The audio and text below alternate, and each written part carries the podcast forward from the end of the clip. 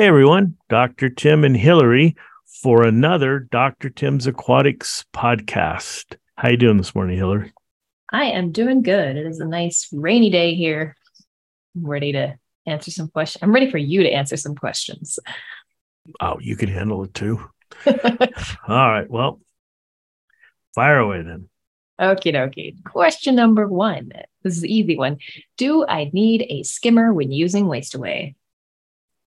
Do you need a skimmer? No. Will a skimmer make the process easier, faster, more efficient? And the answer is yes.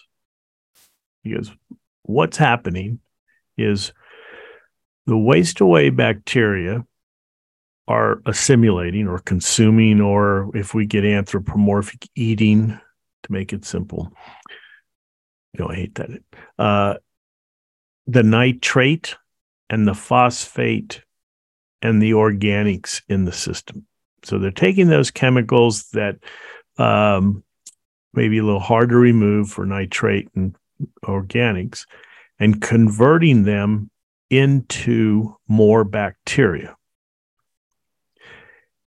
And now to finalize the process, something has to happen to those bacteria. And the easiest thing is to remove the bacteria from the system via the protein skimmer. I mean, there are other ways. If your tank has got a lot of corals, corals filter feed 24 7, so the corals can um, filter out and, and, ingest those bacteria and, and basically use those as nutrition. That's where corals get most of their nutrition is from bacteria in the water. Uh, you can have a filter sock uh, and then you you're going to trap the bacteria in that filter sock and you have to remove it.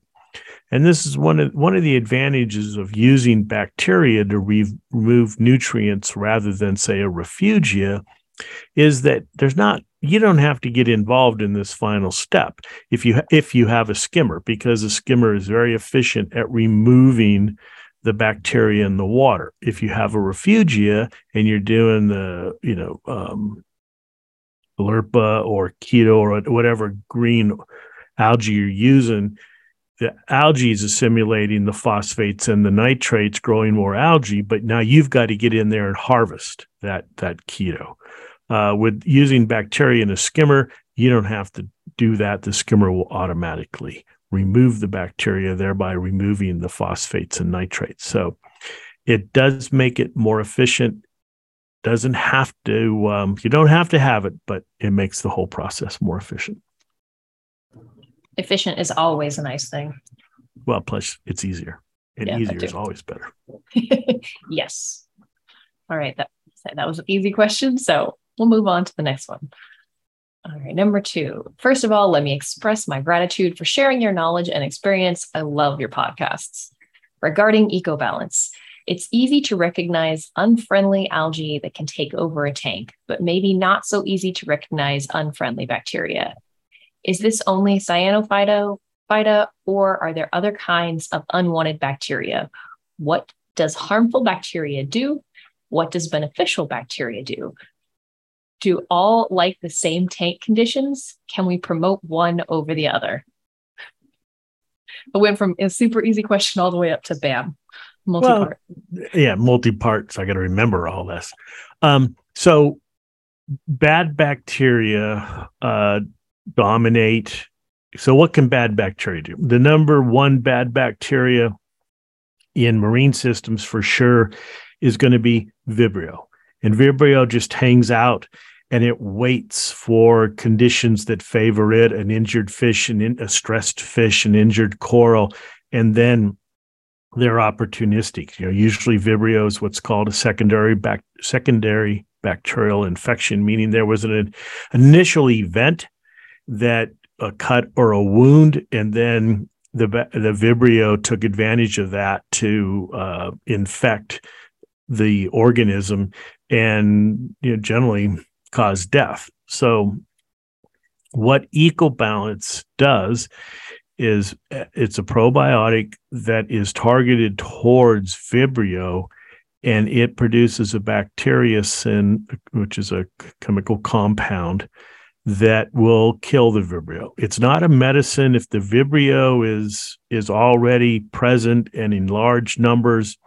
The EcoBalance really isn't going to work. What EcoBalance does is keep surfaces cleaner, produce these bacteriocins that can keep the Vibrio numbers low. I won't. Never. Nothing's ever zero. Um, how do you know Vibrio's there? Well, you don't. You just have to make some assumptions one way to keep Vibrio and all bad bacteria numbers down is to have good water flow, good good mixing, and get rid of organics. Don't let um, organics, dead material, debris, all that type of stuff build up. Have good, efficient mechanical filtration and stirring and mixing so that stuff that's in the water column goes into your filter, your your mechanical filter, and gets trapped there, and then remove that. Just getting trapped there does no good to the system unless you remove it from the system.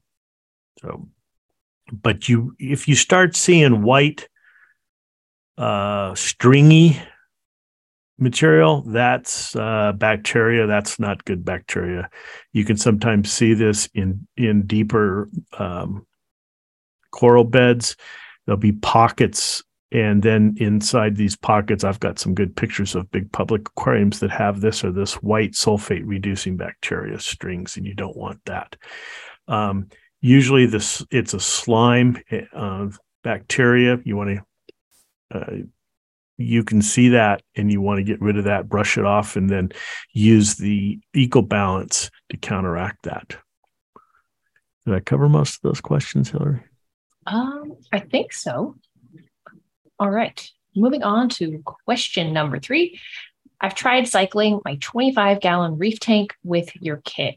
My water salinity is sitting at 32 parts per thousand. The temperature is steady at 80 degrees. Day two, four, and five, I had ammonia at two parts per million and nitrite at zero. Day seven, I had ammonia at four and nitrite at zero.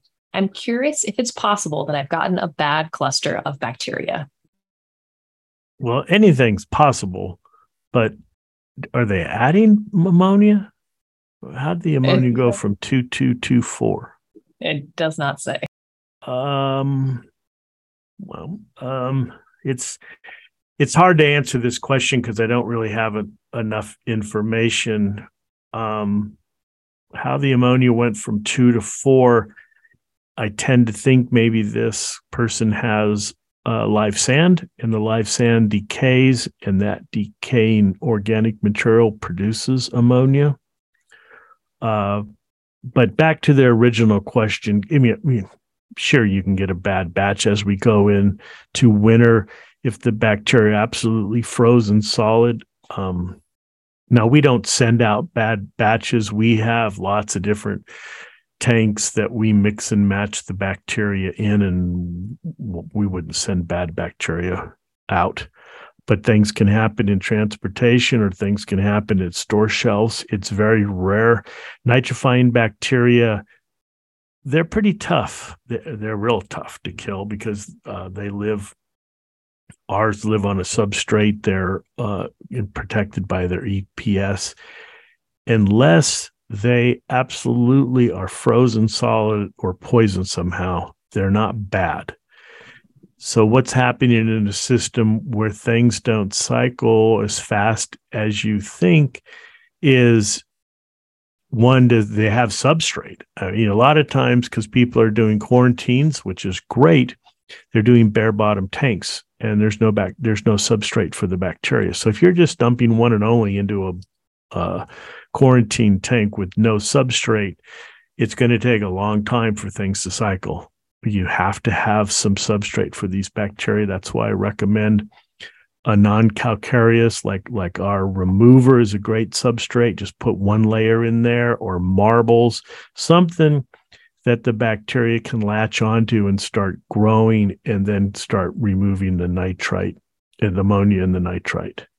Um, but we don't have enough information to really go deeper than that, Hillary. Okay, I have a question based on your response. Okay. You said that they are protected by their EPS. What is that? EPS stands for exter exopolymer substance, EXO polymer substance, and basically it's the snot that you, um, if you've ever seen the uh, photographs of the nitrifying bacteria, I think they're on our website. You'll see there's this fuzziness, but uh, you people think that bacteria grow as these single cells, and I'm sure you've seen the nice uh, rendered or pictures where they color false color them and they look like hot dogs or spheres or just some nice shape and they're all individual and look beautiful that's not biology that's art. Uh, th- these life is messy. So these bacteria grow in clusters and they produce a this extra exo you know outside and it's a polymer so it's it's a like a, a net you know it, polymer just means that it's a repeating uh, that's a chemical structure it just repeats. So think about it basically they they're like a spider web that um, they produce a spider web that's very geometrically uniform if you were to look deep deep at it. And it protects them. This that polymer substance um, can protect them against chlorine and different chemicals. And it's kind of a force field that they grow into that protects them from uh, drying out from predators from chemicals and different things like that. It sounds a lot like a fish's slime coat. Yeah, basically, it's a bacterial slime coat. Yep. Okay, I like that. I like that better than like a snot snot blob. snot. Okay, excuse me. That wasn't very scientific. Get rid of the All snot right. blob. All right. Um, let's see. Back on track. Question now, number five. In one of your YouTube videos, you demonstrated how bacteria sink and condenses at the bottom of the container bottle.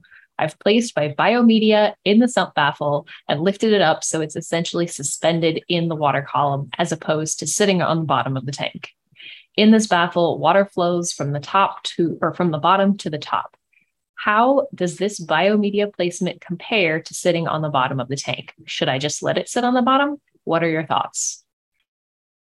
So they've suspended it, but can the water still go around it? The whole secret here, folks, is not letting the water go around the media. So if you just throw a bag or a ceramic brick or anything on the bottom, why is the water going to go in there? It's not. Water takes the path of least resistance.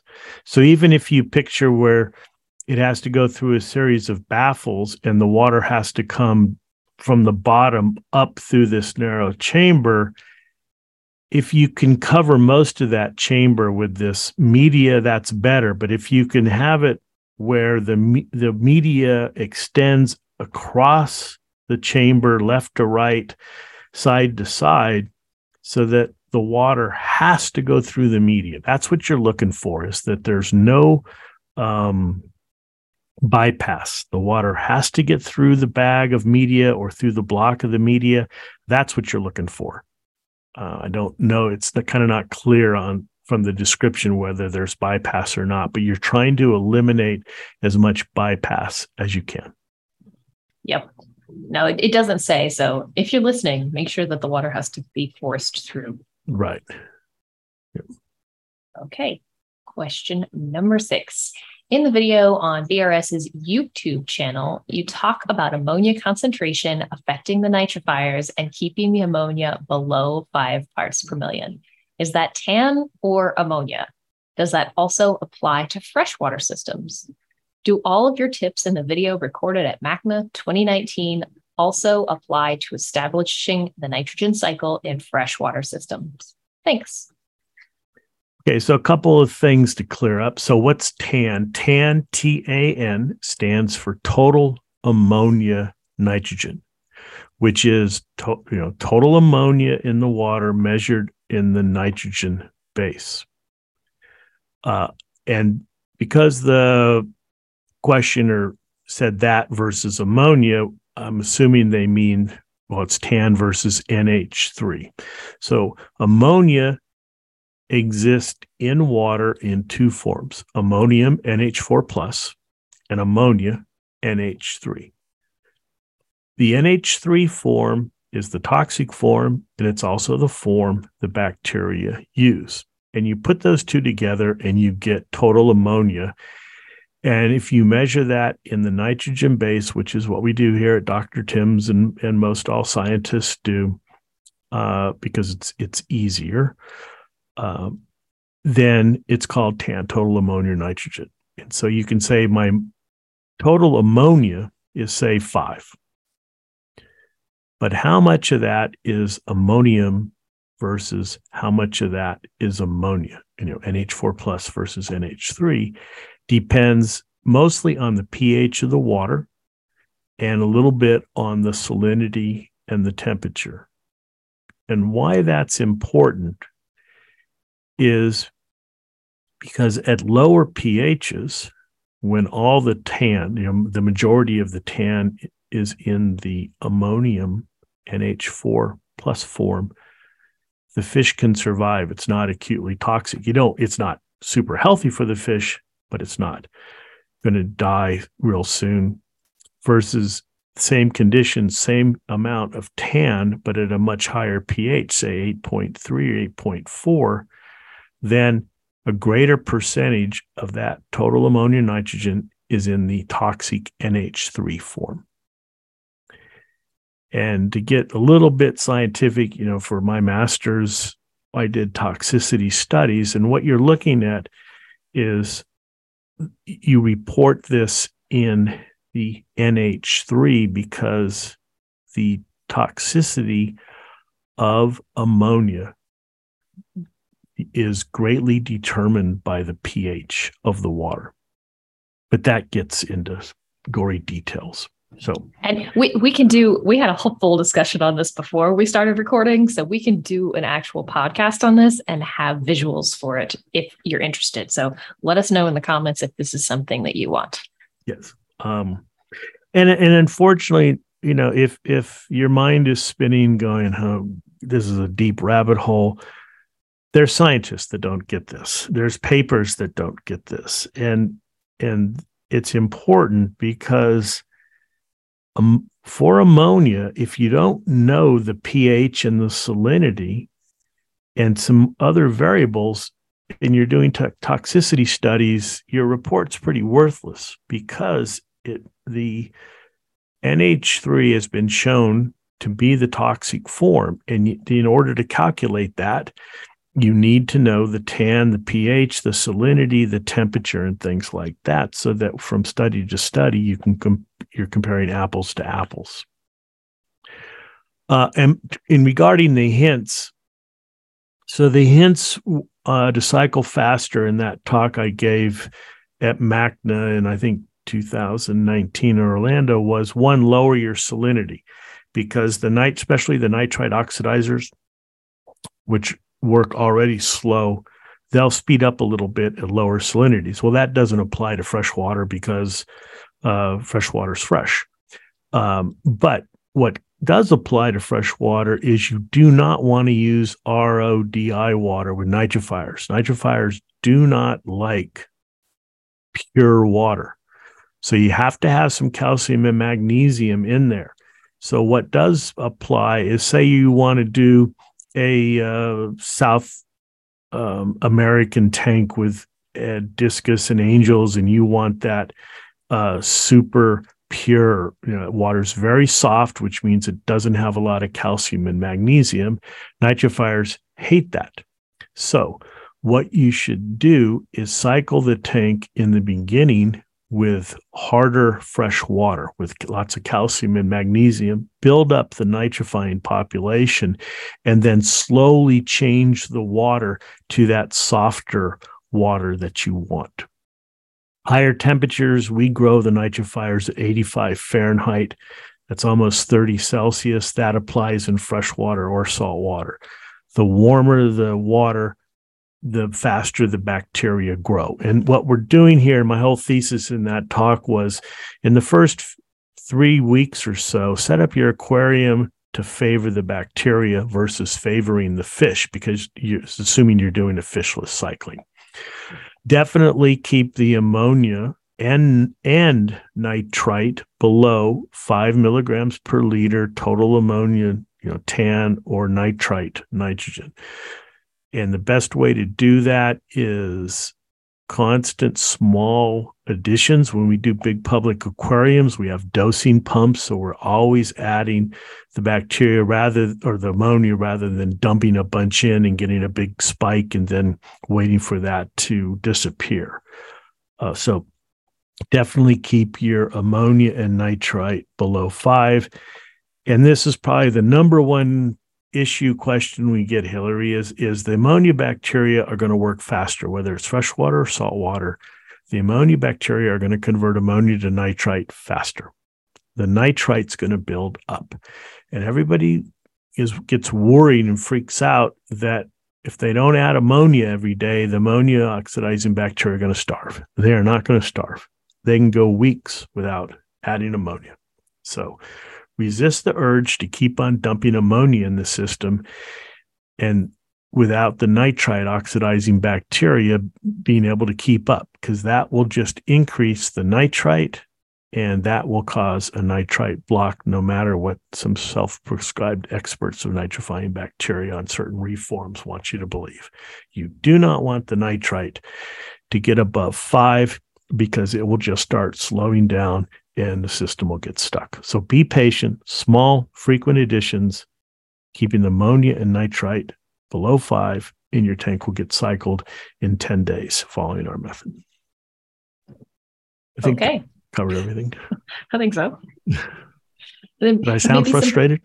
Some... it covered everything, and then they got some bonus information. That's it. Yeah. Stop saying, stop paying attention to these experts. Just all right. Except um, me, of course. Yeah, right here. This is this is all you need. Yeah, this podcast. Okay, straight to the point. What is the concentration of ammonia in ammonium chloride product that you sell? Um, the concentration is 50 milligrams ammonia nitrogen per mill. So, what does that mean? That was easy.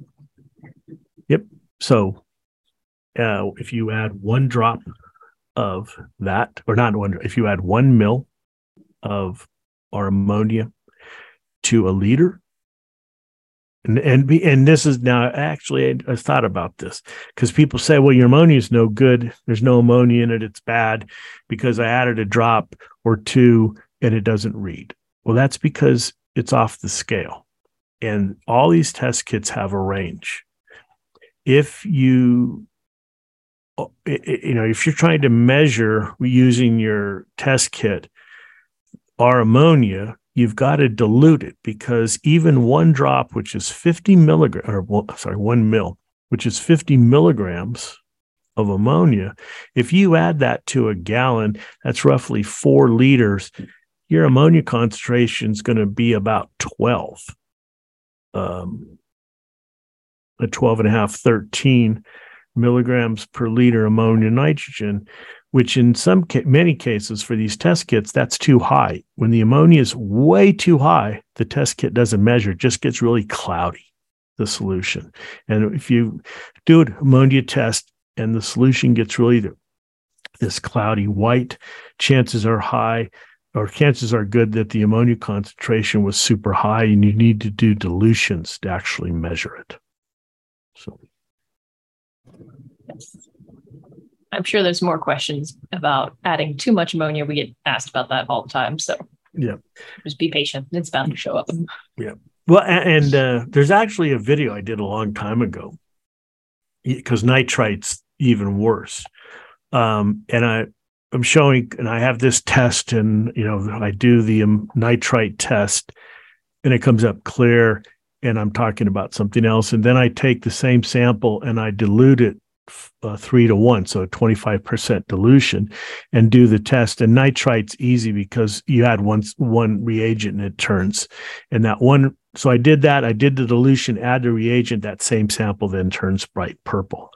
So if you have a super high concentration of what you're trying to measure, ammonia or nitrite, your test kit's not going to read it. So use, you know, if if you think and you've been, you know, just think about the situation, and if you believe the concentrations are really high, take your aquarium sample and dilute it one part of the aquarium sample with three parts of water and then run your test and times multiply whatever your result is by four to get you know you've, you've done a, a dilution by four. And a lot of times it'll change colors and in, it's just because there's too much of that target uh, chemical in there that the test kit can't measure it. Yep. And i think we've done a podcast on that too so right. go back and check that out. Mm. all right let's see. Question number eight I accidentally used the eight ounce of freshwater live nitrifying bacteria in my new 120 gallon saltwater tank. Will this cause any harm? Should I add the saltwater version to my tank as well, or should I remove all of the water and start again? Okay, so you never have to remove all the water and start again when dealing with one and only. One and only's benign. You know, adding the freshwater one and only to saltwater tank, nothing bad's going to happen are there, you know, will it help? It's better than not adding any nitrifying bacteria, that's for sure. Uh, it may not cycle as fast as if you had added the saltwater version. And it is okay to go ahead and add the saltwater version on top of the freshwater version. You don't have to uh, drain the tank, you don't have to worry about anything. Um, so just go ahead and, and add the saltwater one and continue along your way. Yes, I like simple, easy solutions that yeah. don't involve having to drain 120 gallons and starting over. exactly. No reason to do that. That's a lot of water. Yeah. And a lot of salt. All right. Question number nine the Color Up program. I would like to confirm if after I make the one liter solution, am I meant to be adding aeration to the solution or aeration to my tank? If I'm supposed to add it to the solution, how long should I do so? Well, you should add it to the solution, not the tank, and you should constantly aerate it because what's happening is the bacteria are growing. And in order to grow and assimilate those vitamins that you've added from the first defense, they need oxygen. You don't want them to be working aerobically, aerobically or anaerob. I'm sorry. You don't want them working anaerobically or anoxically. Is that a word? Uh, you probably know better on that than I would. I think it is. So, so what's happening? You add lots of aeration, and the bacteria are working aerobically. They're assimilating the nitrates and the phosphates and the vitamins. If you don't add aeration, you're going to start growing this bacterial population. They're going to suck the oxygen out of the water, and it's going to go from being aerobic to anaerobic. And now they're going to start doing denitrification, which is really not what you want. Then they'll continue on and they'll get all the nitrate out of the water and this the water will go anoxic, absolutely no oxygen. And this is where bad stuff really happens because these same bacterial bacteria, the same cell will now work to reduce the sulfate in seawater, and there's plenty of sulfate, to hydrogen sulfide. So now you've got a hydrogen sulfide producing factory. And if you put that in your tank, it's going to kill everything. Hydrogen sulfide gas is very soluble and you'll just wipe out your tank. So definitely you want aeration, not not bubbling. It doesn't have to be frothing, but you definitely want some aeration in the uh, vessel that you're adding the bacteria and the first defense to.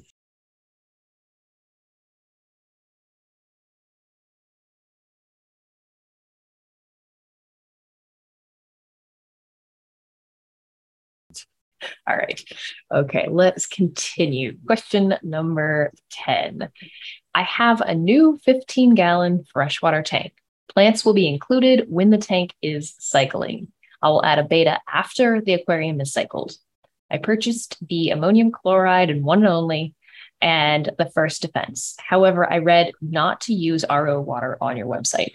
Can I use spring water or distilled water?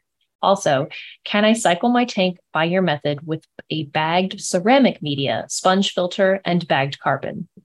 Also, how much one and only should I be adding to my tank? Do not use DI water. That's even purer than RO. You, bacteria don't like that, as I said earlier. So don't use that. Spring water. Spring water, all that means is that it came from a spring, but it doesn't tell you the how pure the water is. And by pure, I mean, as I said earlier, some spring water has no calcium and magnesium, no alkalinity.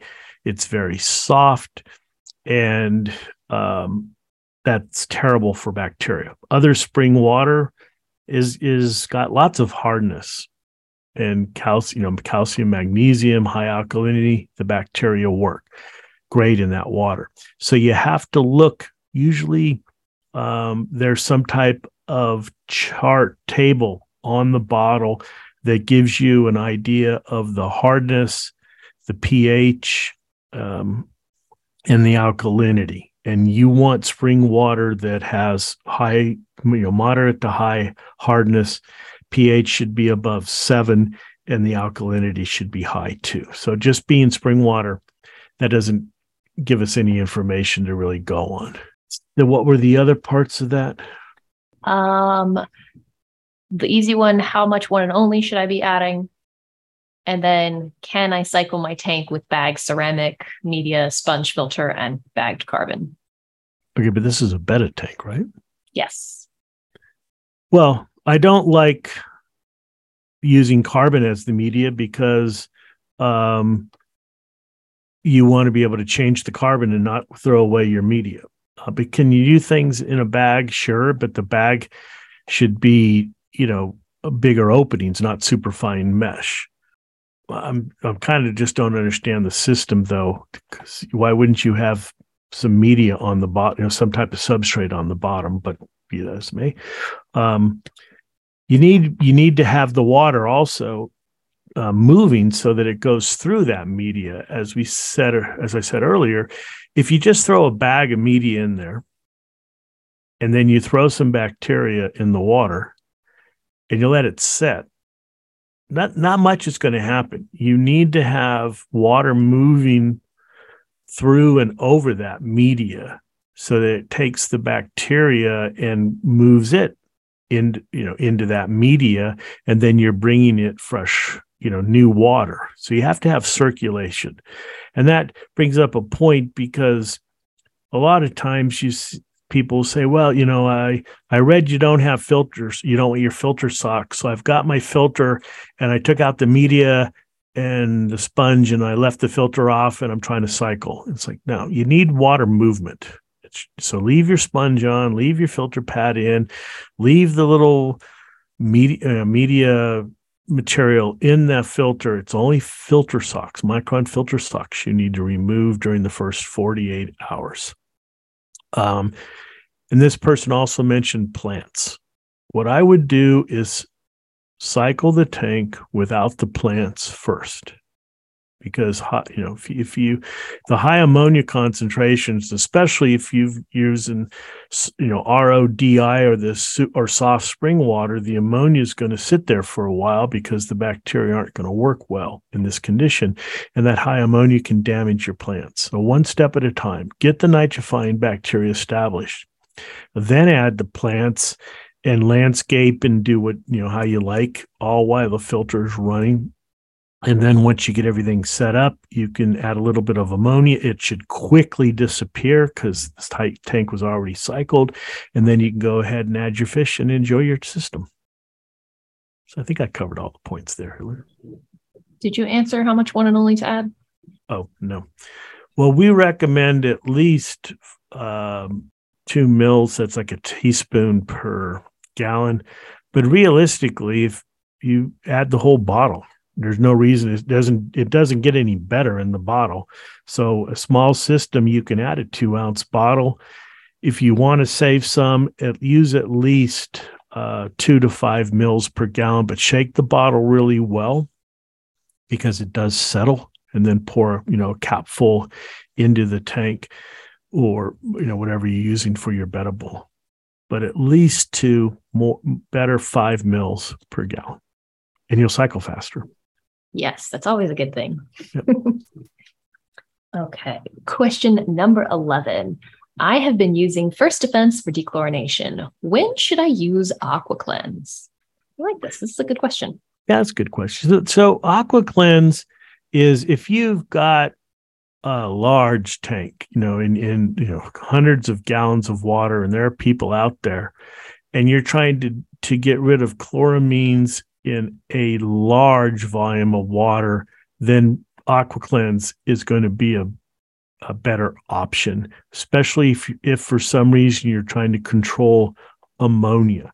You know, you've got um, a lot of tap water has a fair amount of ammonia in it because of the um, breaking apart of the chloramine during the trip from the process, you know, water treatment plant to your house. And sometimes people don't want to let the nitrifying bacteria take care of that or they don't have that established. So when you're dealing with large volumes of water or you have high ammonia and it's an emergency con- uh, situation, that's when to use Aqua Cleanse versus First Defense because First Defense won't do anything for the high ammonia or, or, any of the ammonia in the water. All right. Probably have time for one, one last more. question. Oh, you'll like this one. It's a cichlid question. I would like to set up a freshwater cichlid tank. I have a 55 gallon tank and would like your recommendations on what to use both long and short term to get an easy to manage long term tank. Initially, what and how should I cycle? And then long term, what do you recommend to make it last? You know, that's kind of unanswerable, Hillary. Because you said cichlids. Well, South American cichlids versus South, you know, I mean, African cichlids. Well, I'm I'm not trying to be flippant, folks, but cichlids go, you know, an angelfish is a cichlid, a discus is a cichlid. The little dwarf rams are cichlids. Those are all from South America, and they prefer softer water. And, and as we said several times here, softer water is going to take longer to cycle versus say Lake Tanganyikan cichlids, you know, that water, the pH is like nine, the hardness is rock hard, lots of calcium and magnesium and alkalinity, and it's, you know, it's nirvana for nitrifying bacteria. So cycling those things are easy. So in, in any situ in, in any case, the key to any to long-term success in any aquarium is stability in terms of a stable environment and a clean environment. Because because what happens? We don't want algae we don't want smells and stuff and that's be, comes from organics building up. And you get rid of organics by one controlling the number of fish don't overpopulate because overpopulate means overfeeding overfeeding means pollution and now you've got lots of work to do. And this is supposed to be a hobby to enjoy, not something to take over your life. So, uh, short term, set up the system for nitrifying bacteria. Most fish can live in a wide variety. We're talking freshwater uh, of systems. So, so even the angels and the discus and the rams can live, you know, in California water that's that's hard. Uh, you don't have to, you know, be a chemist and make the water some perfect range. What they do want is consistency. For the nitrifying bacteria, you want water with a higher pH and you want some calcium and magnesium, some hardness in there.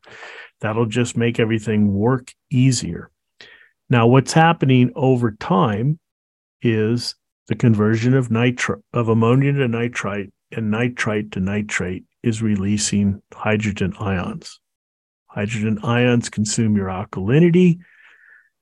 once the alkalinity is consumed, the pH starts to drop. So the natural tendency of every aquarium, freshwater, saltwater, brackish, is for the pH to drop. Once the pH starts to drop, the nitrifiers don't work as well. That's where water changes and maintenance come in. How fast this all happens depends upon the water you started with and then the amount of food that you're adding because the ammonia comes from the food. So um, that that's why you know all the books, the kind of the tried and true thing is get the biggest aquarium that you can afford because these processes occur slower when there's more water. You know, you can keep a small aquarium, but you got to keep a requisite, you know, a smaller number of fish unless you want to do a lot of maintenance. So the question's kind of hard to answer. It's just stability and how much time are you willing to put into it? If you're traveling a lot, you know, and have life with kids and jobs and stuff like that, the hobby is supposed to be something you come home and relax and just sit in front of and kind of zone out. And it shouldn't be oh, i got to do a water change so uh, stock it accordingly and um, in, enjoy it don't don't try to have t- too many fish or overstock um, that that's called work right hillary yes absolutely yeah although there are some crazy people out there that their work is their hobby and it just all meshes into one. Yeah, I mean there's there's people like that. Um, not on this phone call. No, no, not, not, at all. Not, not on this meeting. um, but it it just depends. There's no right or wrong way. Well, the wrong way is never maintain it, but you have you just have to maintain. And how much maintenance you do depends upon how many fish and how much food you put in there so that the answer is kind of not there's no one answer there for, of um, what you need to do keep your biofilter clean keep the water uh, quality up all right pretty easy yep. and if you have any specific questions dr tim is a cichlid expert so you can come back with your cichlid specific questions and uh I was gonna say we've we're we're we're mulling. Do we want to tell them about the live feed thing? What are you talking? Oh yeah, yeah, yeah. So we're we're thinking, folks, of doing a live. Um, you could call in or nobody calls, text, whatever it is, Hillary. Help me just, out, Hillary. You just join our live stream, probably live on Instagram, stream. maybe Facebook if there's interest, but you could submit your questions ahead of time. I'll have some questions um, that we get asked, but you can also join live and get your questions answered by Dr. Tim. Because we get a ton of cycling questions, and that that seems to be yeah. a big area where people need help. And right we want but to be the, there to help you. The idea is well, the question is when, folks. What so when? if you yes. if you want to, you know, put your opinion in, um, contact Hillary or Dr. Tim's through Instagram of, you know, Wednesdays at five Eastern or five Western or some, you know, we're trying to just get an idea um, it is the holiday season coming up, so we'll try to you know figure out that. But we want to start a couple of these and um, get a little bit more involved in maybe a whiteboard session, or like Hillary was saying before this, she was asking about ammonia and TANs and measurements, and I was showing her some charts. And uh, you know, we can do some of these things where we're giving some more uh, demonstrations and uh, whiteboard things and talk about this some graphics. Yes. yes, I think that would be fun because you, you got you guys get a lot of questions. People just coming up and chatting at the shows and stuff. And why limit that to the shows? Yep. So, all right. Anything else, Hillary? I think this is good. If we want to do new, another Q and A this month, we still have a ton of questions, so we'll think about it. And any other special topics, um, yes. like cichlids? You know, it's like, well, I got cichlids that's a wide range of fish. yep. most people, you know, when you say the angelfish, angelfish is a cichlid. Yep. And a discus. And uh, there's a lot of things out there you don't realize are cichlids. So exactly. Interested more? I'll give a plug on the treasure of the American Cichlid Association. Tons of information, a good group of people. And uh, you can go to the aca.org and join up. It's only uh, 35 bucks a year. Tons of information in our show. Uh, just had it Louisville, and we are now having it next year in Madison, Wisconsin.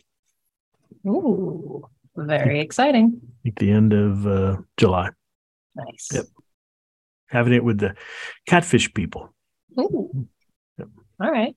So, anyways, thanks everyone for listening. This has been another Dr. Tim's Aquatics podcast with Hillary and Dr. Tim.